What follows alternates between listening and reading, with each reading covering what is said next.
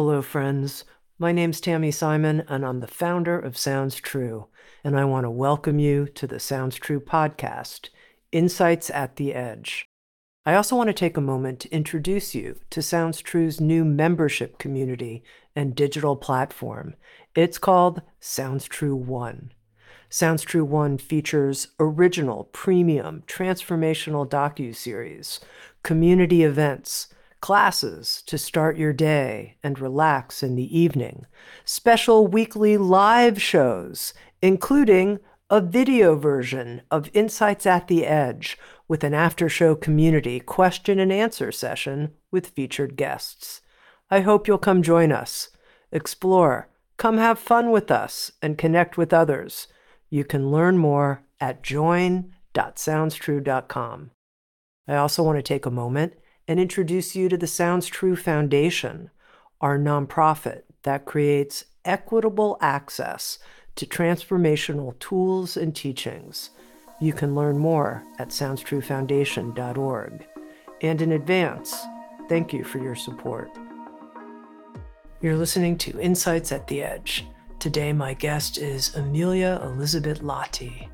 Elisabet is an awarded educator, applied psychology researcher, and the founder of Sisu Lab, which builds communities and organizational cultures based on everyday leadership as an expression of both courage and compassion. Her work has been featured in The New Yorker, Business Insider, B B C, and Forbes. Originally from Finland, Elisabet Lahti is the author of a new book with Sounds True. It's called Gentle Power: A Revolution in How We Think, Lead, and Succeed Using the Finnish Art of Sisu. Elisabet has a remarkable story to tell. How she wanted to understand Sisu from the inside out by setting herself up with a nearly impossible feat. And then how she combined what she learned from her inner experience with outer qualitative research in order to come up with a series of insights on how we can each turn adversity into fuel in our lives, accessing what she calls gentle power. Here's my conversation with Emilia Elisabet Lahti.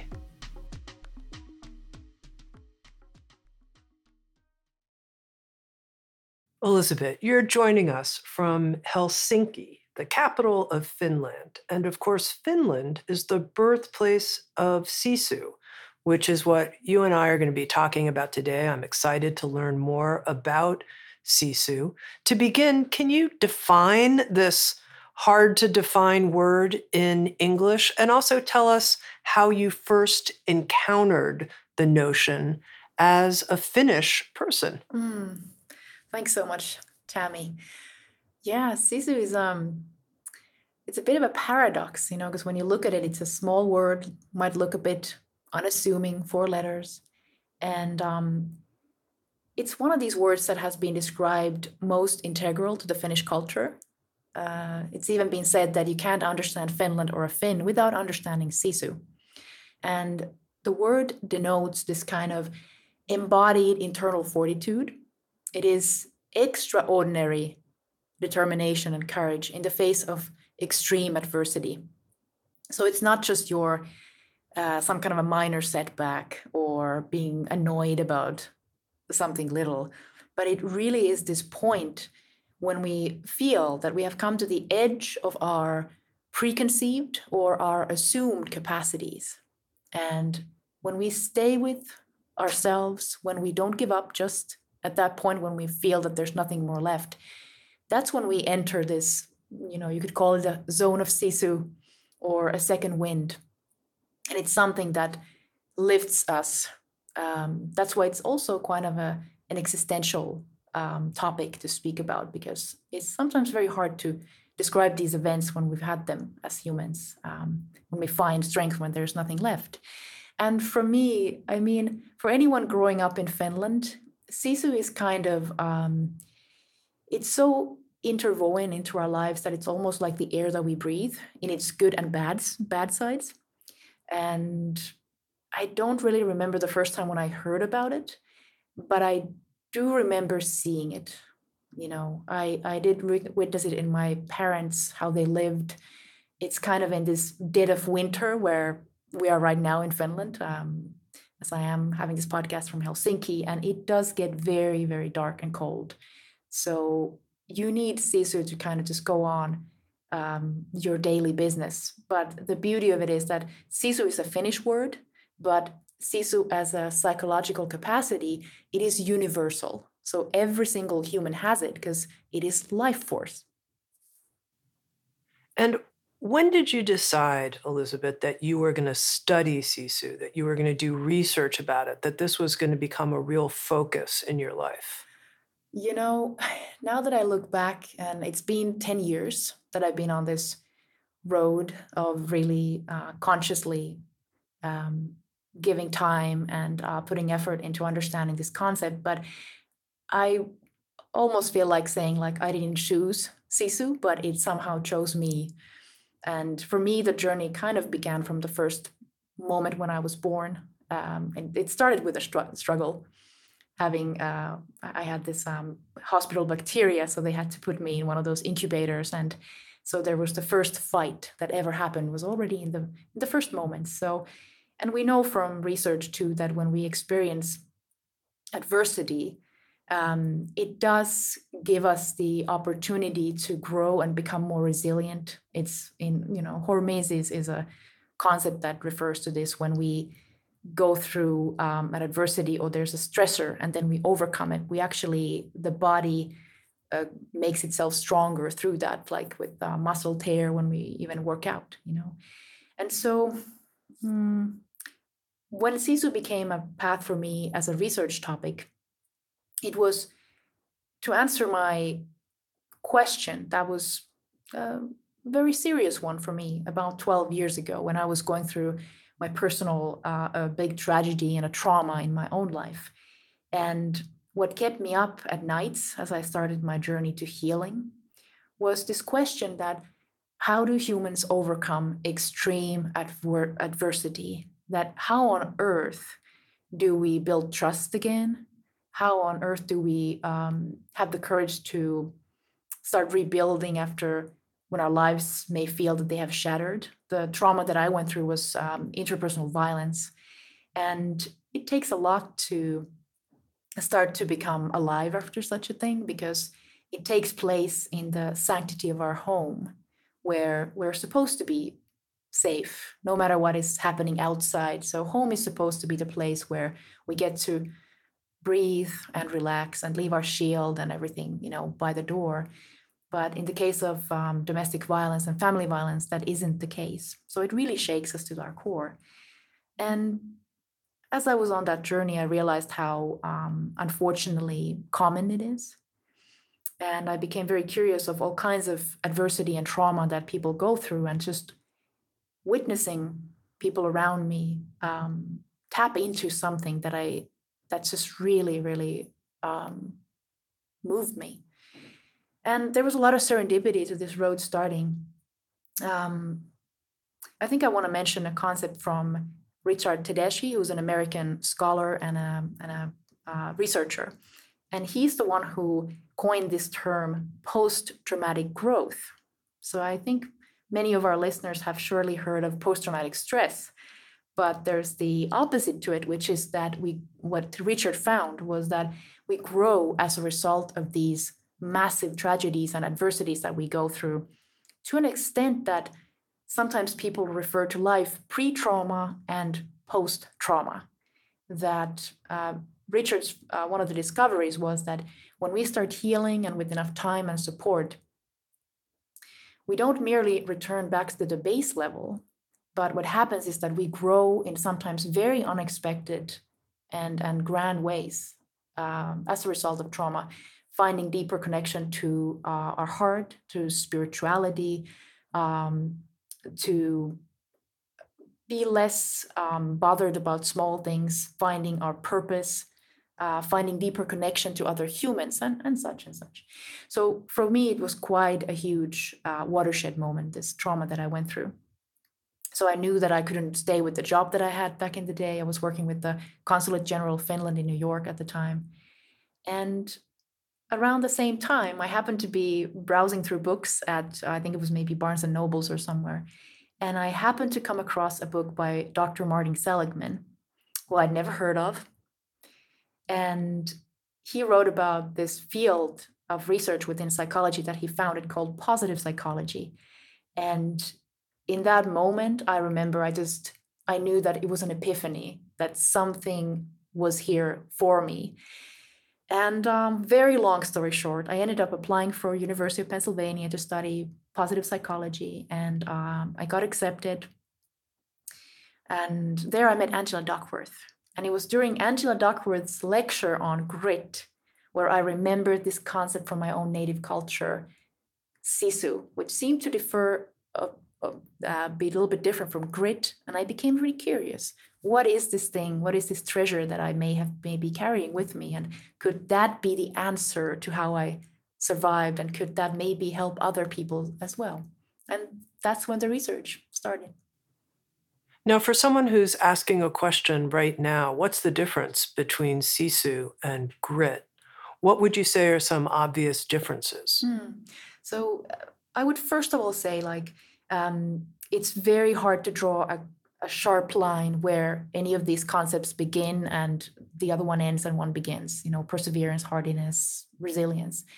But there are some ways. Um, and one of them is that grit is more about how Angela defines it. It is about passion and perseverance on the long road. So you have a goal that you set your mind and heart to, and it means putting in the effort day in, day out, and relentlessly keeping Um, going toward that goal.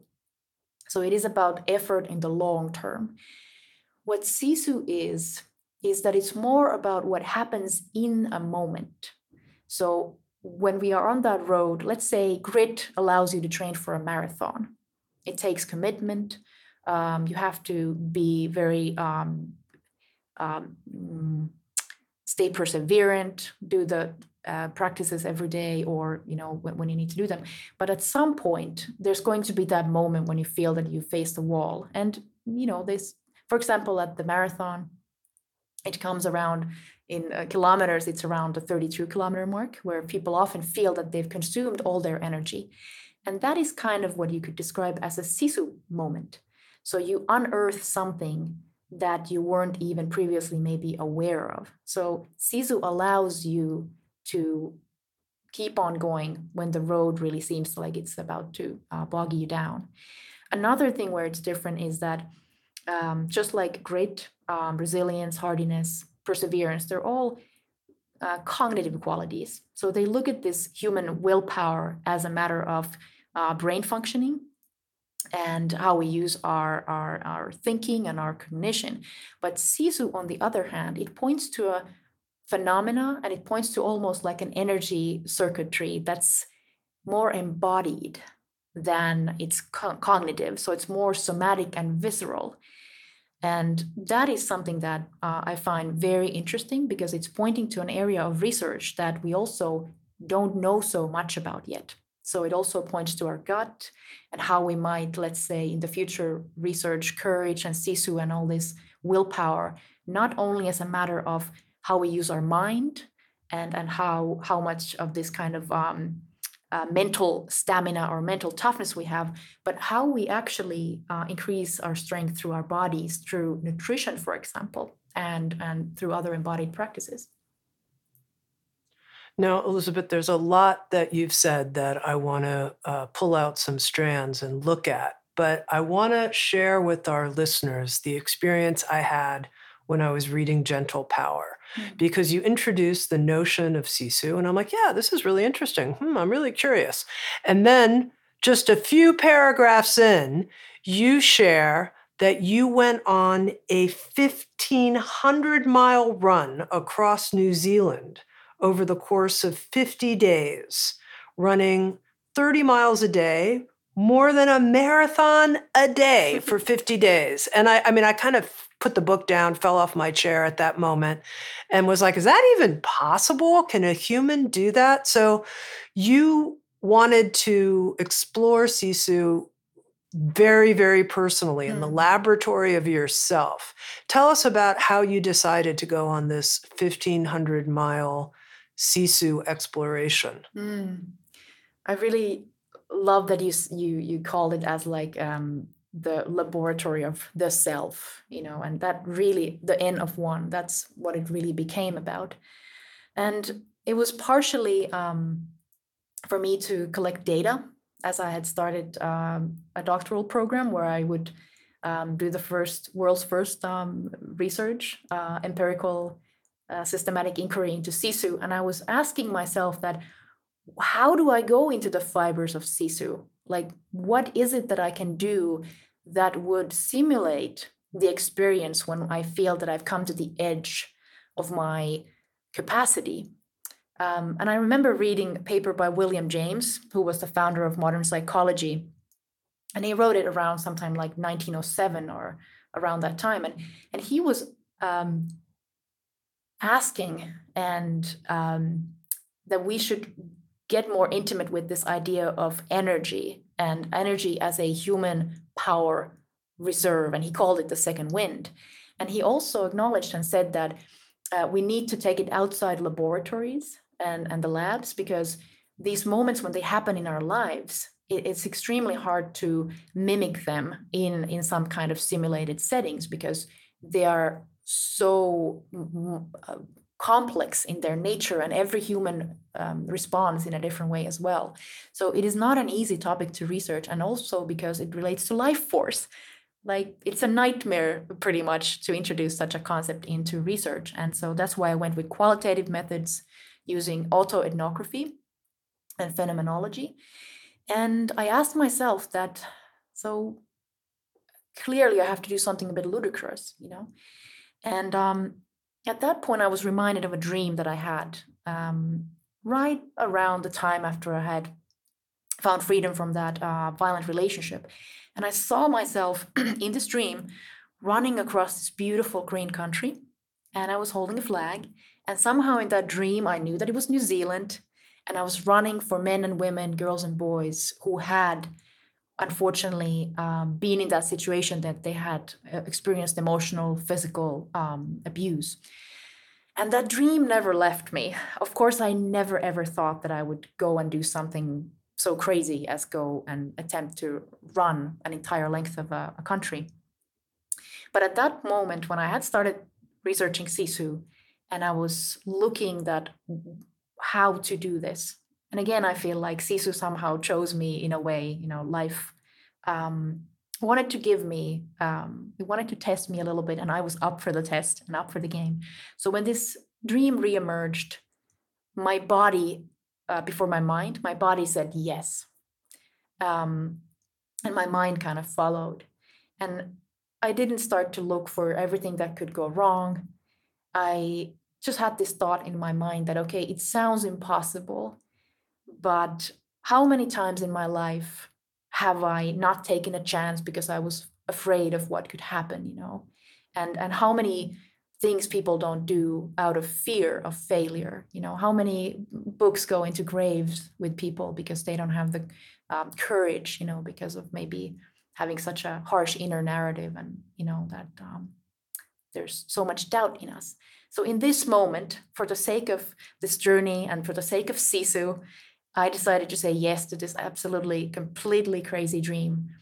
And it really started quite the adventure. And it's something that it still gives me strength. And I often, when I speak with people about it, I want to kind of give that as an example of this, having the courage to do an initiation to our, to our strength, because there truly is so much more to us than what meets the eye uh, at a given moment. Now, I imagine you hit quite a few uh, Sisu moments, or moments that required some extraordinary reserve of energy to keep going. Uh, what did you discover when you were, you know, flat out hitting the wall? What did you discover about how you were able to keep pushing on? Yeah, you know, it truly felt at times like uh, the, the wall of the marathon, and it just keeps hitting you, hitting you, hitting you again and again and again. And I do sometimes refer to New Zealand as fifty deaths and fifty rebirths, um, because as we all know, when we are in that dark forest or the dark night of the soul, and by the way, the reason why I felt that ultra running and ultra marathon is such a beautiful way to go into Sisu, because it has a comparison to real life, because um, life is life itself is this ultra marathon. We are all running it in our daily lives, and it really spares no one. You know, adversity is part of human life. Um, and one of the questions I also had in my mind from the very start was, since adversity is so abundant, that is there a way to transform it into a fuel? Can we actually learn to extract something from it that becomes elevating? And, and that was something I was observing there in New Zealand as well. Um, one of the most significant moments to me personally um, happened not quite how I was expecting, um, because this run was something that I thought would be all about mental toughness. What it ended up teaching me the most was actually about gentleness. And that was really the seed that was planted to, for this book, Gentle Power. It has its origin on the on the highways of New Zealand in, in a way. So one key moment was, after I had been running for twelve days consecutively, um, thirty miles each day. And we also, we held events when we were in New Zealand. So the second reason for the run was to launch this campaign that I had uh, founded that's called Sisu, Not Silence. And it was to encourage building compassionate cultures, compassionate family cultures, um, and eradicate the silence around interpersonal violence so that there would be more um, opportunity to actually discuss what is happening and not place the shame on the shoulders of the uh, of the abused. And so that was the second part of this run. And we organized events, and we did men's circles and women's circles and keynotes sometimes, you know, after I had ran the thirty miler, and uh, and then we do that. And that to me is one of the the proofs that how much strength there is in us, that I was able to do that. I mean, going to bed sometimes with the most horrible, blistering, painful feet, thinking I can't possibly do this. do this more, and then you sleep and you wake up and um, you're ready to go. And so on this day twelve, um, m- my feet had got into very, very bad shape. There was all kinds of unexpected things on the road. We happened to hit a heat wave that is quite unheard of in New Zealand on the South Island in January. But there it was, which meant that The, the pavement, the highways that I was running on, the pavement was so hot, and I was, my feet were pounding it hour after hour after hour, that the hot air got inside my running shoes, and it it made my feet swell, swell and I got these most horrible blisters already since day two, and they were blisters under blisters, uh, and the pain was excruciating. And I think what happened was that I started to overcompensate my gait, you know, a little bit too much, too much on the left side. So I felt a little bit off alignment. And I started developing this um, stre- stress injury on my right ankle. And so after twelve days, I was pretty much a wreck. Um, my all of my uh, attention was simply in surviving, getting that next step in and the next step and the next step. And I remember I was approaching the Fox Glacier. Uh, it's on the South Island of New Zealand.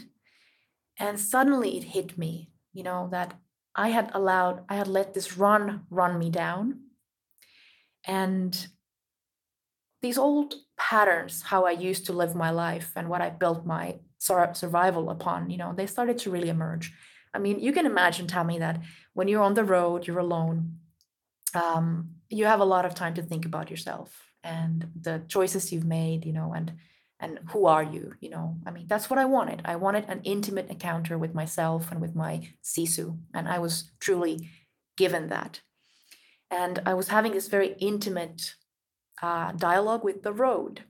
Um, the road acted as this character who was asking me questions, you know, because it, it was just always there and present. And suddenly the road... Um, of course, it was my inner inner voice inside my head, but the road asked me that, hey, Elisabet, do you see that next bend over there? You know, maybe a kilometer, a mile away. I, you know, said to, said to myself in my head that, yeah, I see it. And then the road continued. It said that, well, you know, after you, after you get there, there's going to be another bend and another bend and another bend. And in this extreme pain, I realized that, and what the road told me was that the pain will end only when I make it end, that I am ultimately the person who's living my life, and I have to also make the decisions to care for myself.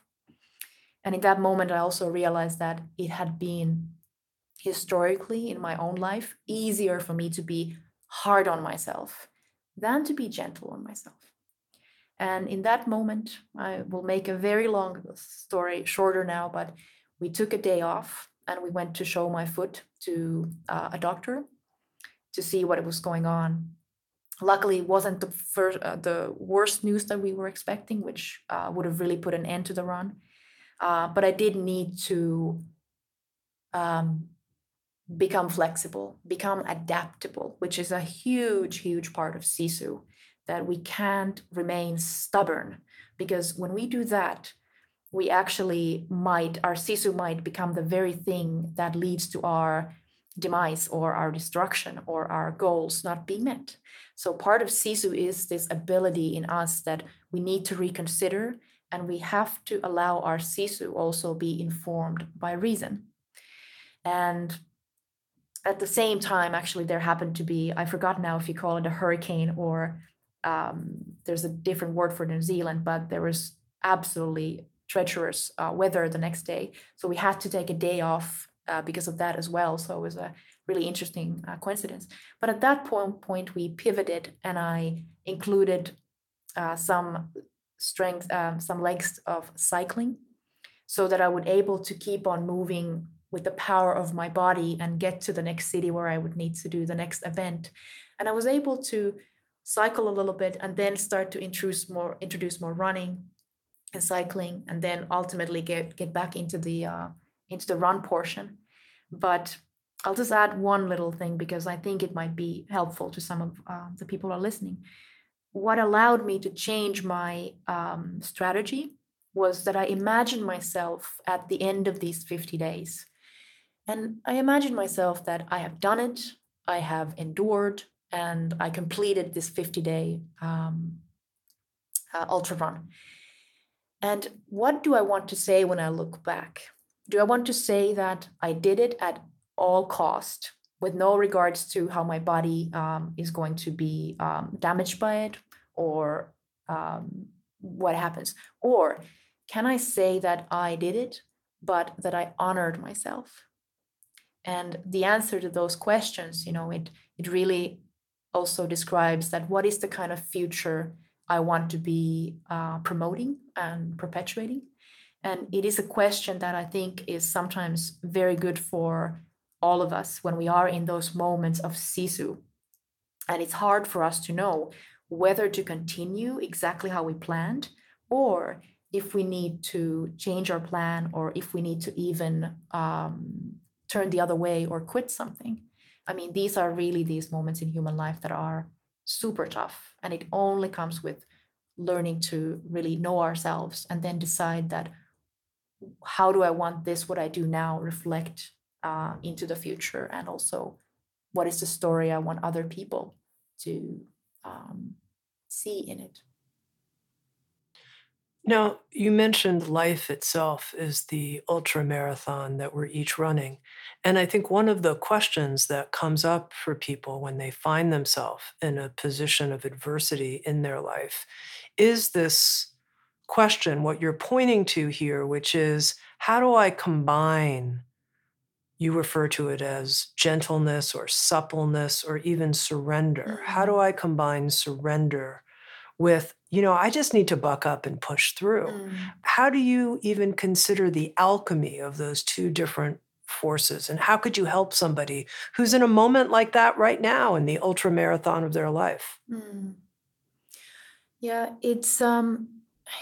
First, I want to begin by just acknowledging that it is not easy, because the way how we how anyone responds to a challenge. I mean, it's not just something that we do in the moment, but our entire history comes, you know, plays a part in it.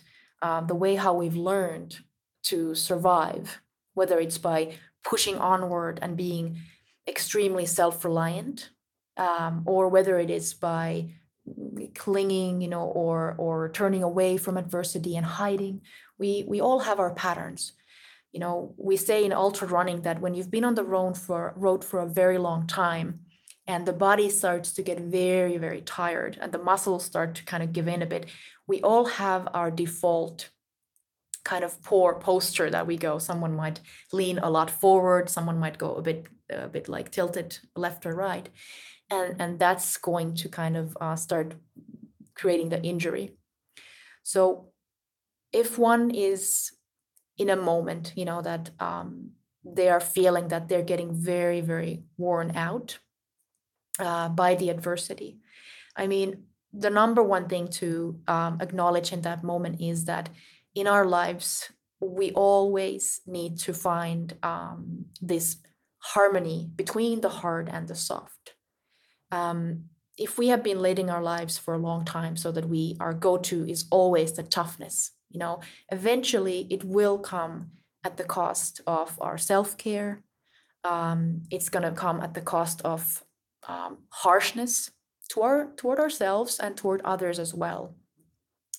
Um, from the first research that I did on Sisu, which was in, um, I collected the data in two thousand thirteen, and there was a paper research uh, released on it in two thousand nineteen called Embodied Fortitude. And in that, I describe these three harmful sides to Sisu, which is to uh, ourselves. We might end up uh, really, really consuming our bodies and our minds to a point that it leads to a burnout. We overextend ourselves, um, and it also creates harm to others. So it's not just us who are doing that when we're too hard on ourselves, but um, if we have when we have too much Sisu, Um, one thing that um, also happens is that we might exert this kind of merciless attitude toward other people, that because we're so tough and we have had to uh, endure, we expect other people to do the same exact thing. And that always comes at the cost of human connection. It comes at the cost of psychological safety. And then also the third thing is that Um, having too much Sisu, it harms our reasoning. So we start to not be able to see and think clearly, but we start to um, have a blurry vision, and uh, we get um, we we just get simply so blinded by our stubbornness uh, that we get locked in.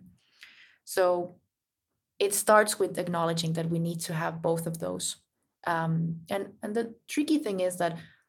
Um, at the core of gentle power, because it has even the book, it, the name has gentleness and it has power.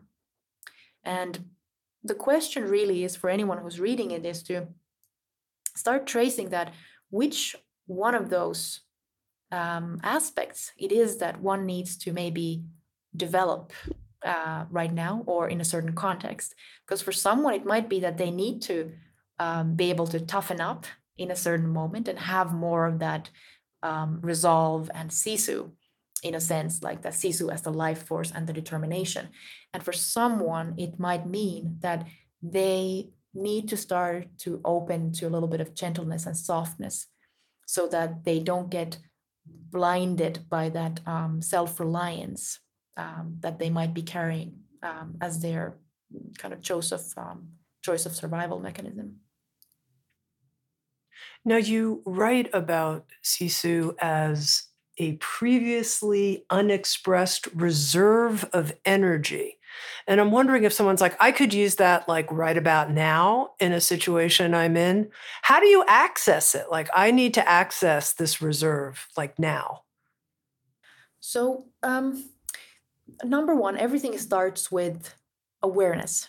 So that's why it's really good we're having this podcast. I'm so glad I got to write the book and it's out now, because it's an invitation to become aware of the fact, first and foremost, that we do have this capacity within us. We have Sisu, and it's a universal capacity. You can also call it life force, you know.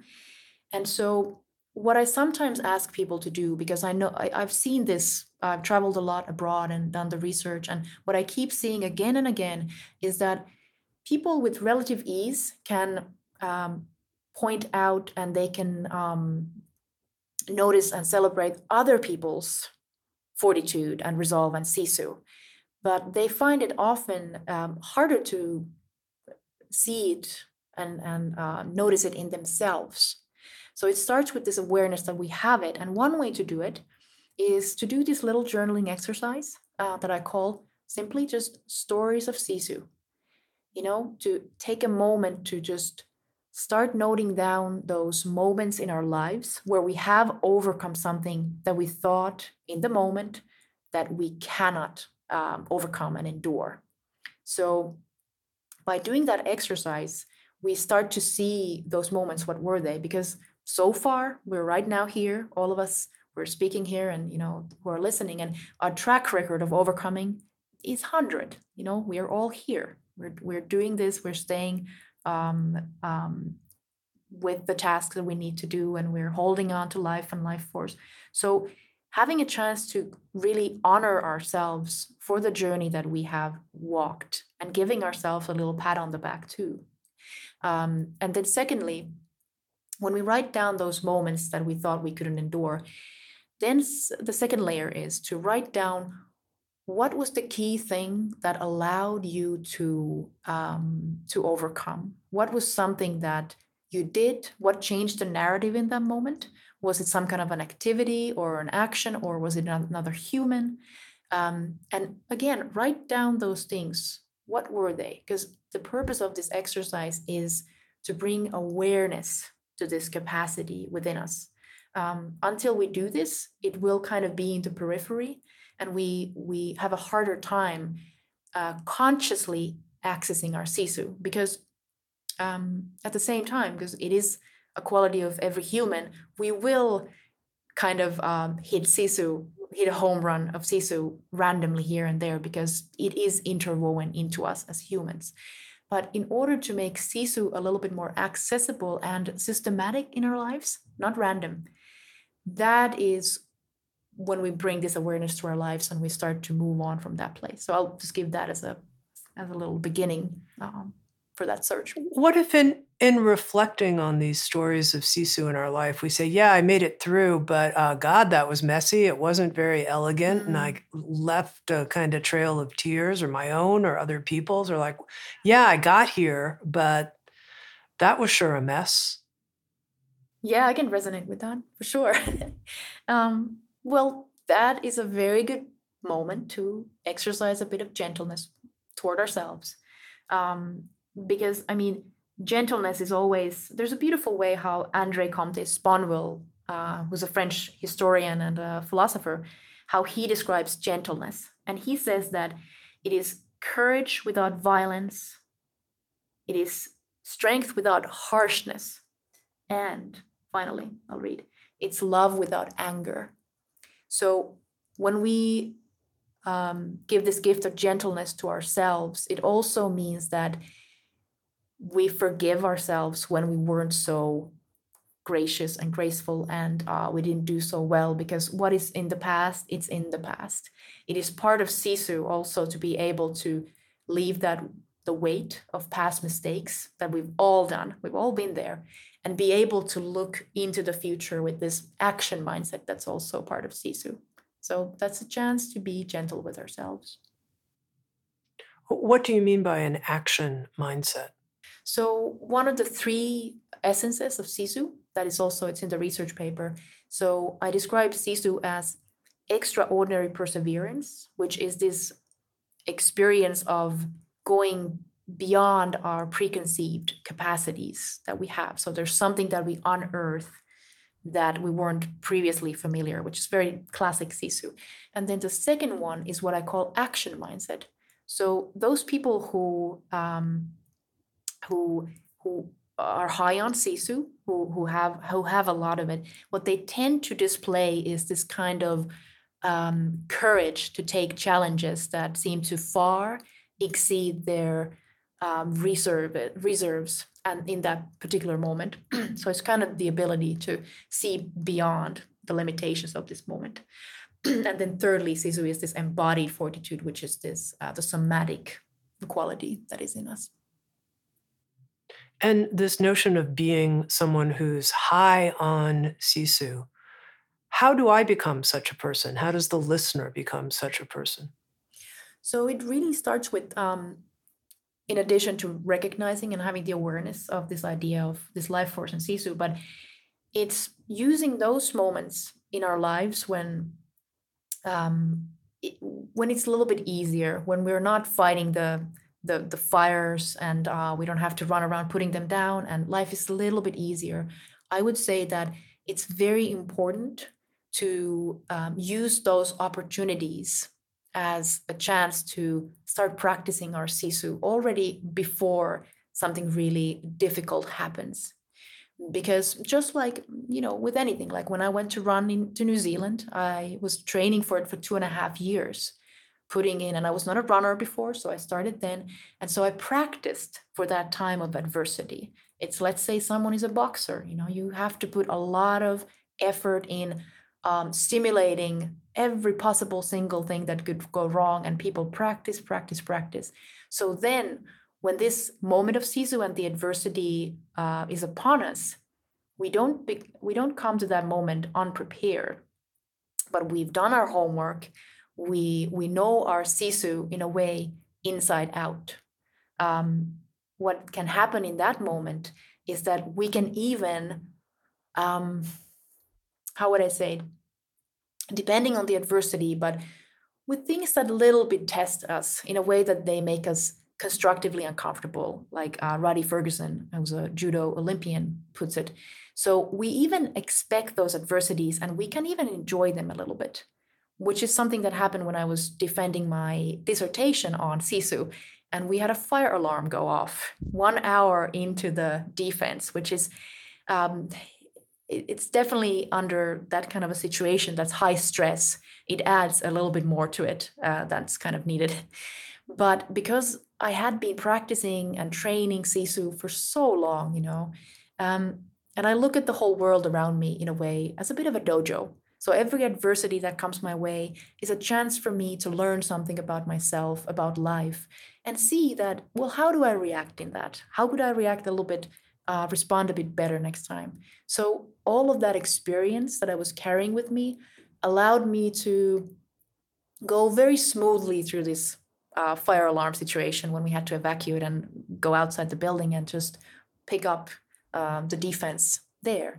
So it is all this effort that we put in the now that will contribute. And shortly, it's practice. Like with anything in life, it is about practice.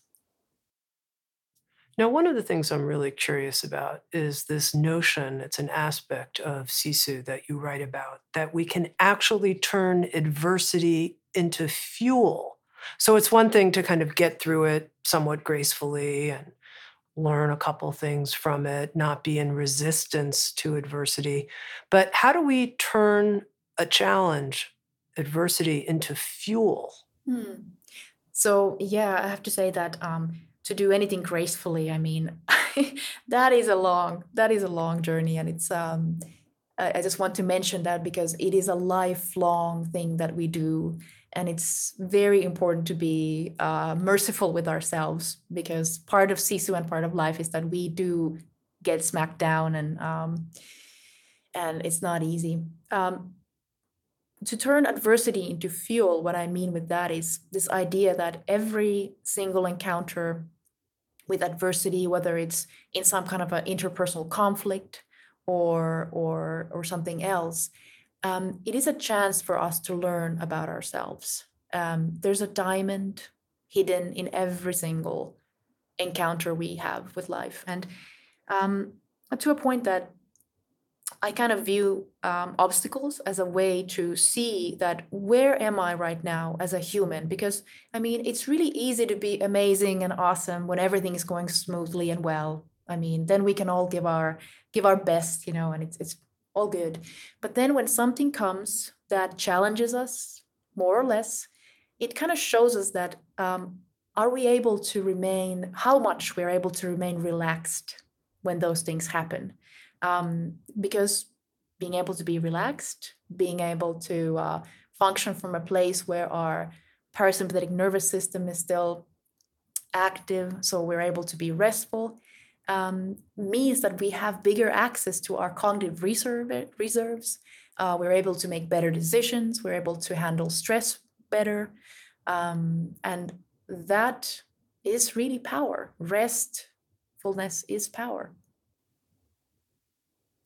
Now, you mentioned, Elisabet, that Sisu is something that's visceral, not cognitive, and that even the word itself is referring to our guts or our insides, or uh, you write that it's a reference, Sisu, to our intestines. And I thought, huh, that's interesting. Uh, intestinal fortitude. So tell me a little bit more about why that's particularly meaningful to you, this notion of Sisu residing in our guts. Yeah, so Sisu itself, um, I mentioned this in the book too, it's, uh, it comes from a word originally that is sisus. So you add an S to the end, sisus. And it literally, the etymology um, means that it comes from the word that denotes our intestines, the inside or the interior. So that is um, the original meaning of, of this word. Why I think it's especially interesting in this time and age is, well, this is my personal hope that now that we've such a long time as a humanity, we have been kind of worshiping the mind. Uh, and unfortunately, we've done it at the expense of the body. That is this vessel that uh, does carry us. And I mean, it has a long history, and you can uh, pinpoint it to one moment in history where it was um, René Descartes' idea, you know, that I think, there be, uh, therefore I am. And we have definitely paid the toll um, because when we only use the mind without respect to what the body is doing, we're really um, ignoring a massive um, reserve that we have in, in to access this power, simply by paying attention to the very simplest things um, in our physical being. And we all know what these things are. And I mentioned them in the book too, because clearly we all need that reminder, but really to pay attention to our self-care. So Sisu also is self-care. One way to cultivate our Sisu is by paying attention to um, how we're treating ourselves um, as these living being bodies. Are we getting a sufficient sleep? Um, are we nourishing ourselves with um, the kind of nutrition that is good and needed for us? Uh, do we give ourselves enough exercise? So part of putting our Sisu in place, it it has to come with this acknowledgement um, to our physical uh, dimension. Now, I know you also Uh, have been trained in martial arts, that you've done work in Aikido. And knowing just a little bit that I know about martial arts, the lower belly center is an important source of our power. And I wonder how you connect that with Sisu. Yes, indeed. So in the, it's called the lower Dantian um, in the Chinese tradition. And it is this idea that um, all the energy that we have, it is its birthplace. And it was already the ancient Greeks um, used to call the stomach as the seat of our energy and, and our power. So it has really long roots, this understanding that it is truly um, in the physical um, side of our, our life where we start to manufacture this power. And in the Eastern philosophy that is the basis of the Eastern martial arts, the route that one must take is to have the ability to quiet the mind. So the body gets to do its best when the mind, in a way, steps um, out of the way. So the effort there is through meditation, for example, or, or breathing exercises, um, is to quiet the mind. And one way to practice this is to really go through these um, rigorous um, martial arts practices, because in those moments you you have to be completely fully present, and um, the body is always in the present moment. It's not in the past, it is not in the future, but it has to be exactly where the action is happening. And um, to me, as a as a person who's been an overthinker all my life because of the uh, the research background and all of that, it's been extremely healthy and healing. And I really encourage those people who recognize themselves from this overthinking to find a physical practice that feels right to you, and uh, allow that to be a vehicle to make that journey back to our bodies. And it's it's really a, a journey worth taking. As a recovering overthinker, I hear what you're saying. Yes, indeed. Yeah. Now, you take the whole principle of what you call warm sisu, mm. which is one way of describing this gentle power, mm. and you apply it to leadership, leadership in organizations and communities. What makes a warm sisu leader? Mm. Well, Um, some piece of research that comes to my mind and um, that I would love to mention here is by Amy Edmondson, who's a Harvard researcher who's really pioneered this massive body of um, research with her team, of course, on psychological safety, which is this ability to relate to people, um, be receptive, reciprocate. Um, To have this mindset, how I would say that we have to be tough with the tasks that tasks that we do that we do, uh, with the goals that we have, so we really go after those.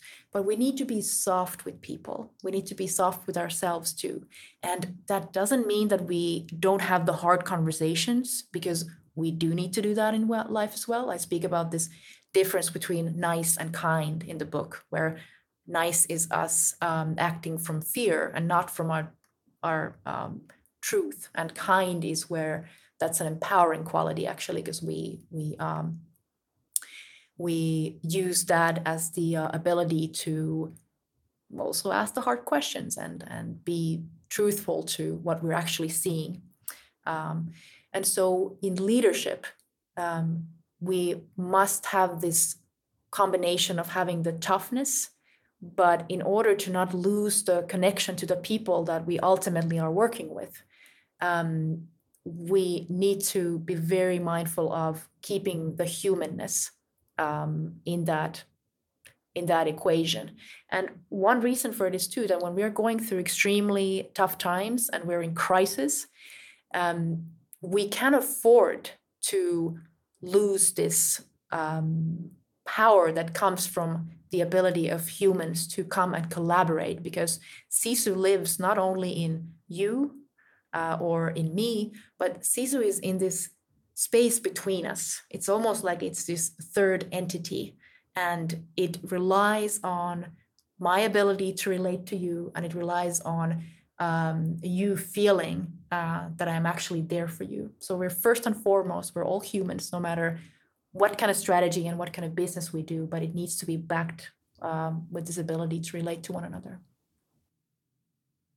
Just to take an example, many companies at this point in time, at the end of last year and the first quarter of this year, are going through massive layoffs. Mm. How would a warm sisu leader handle, in, in your view, an adversity like that within their organization? Ooh, well, that's a very, that's a very tough question, um,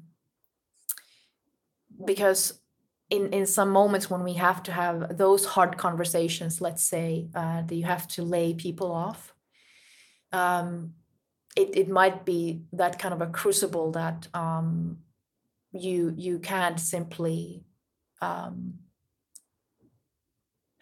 do such decisions that it would make everyone happy. So you're kind of in this complete paradox, what to do. Um, what I would do is to, no matter what the decisions are that has to be, that have to be made, is to try as best as one can to keep our heart open.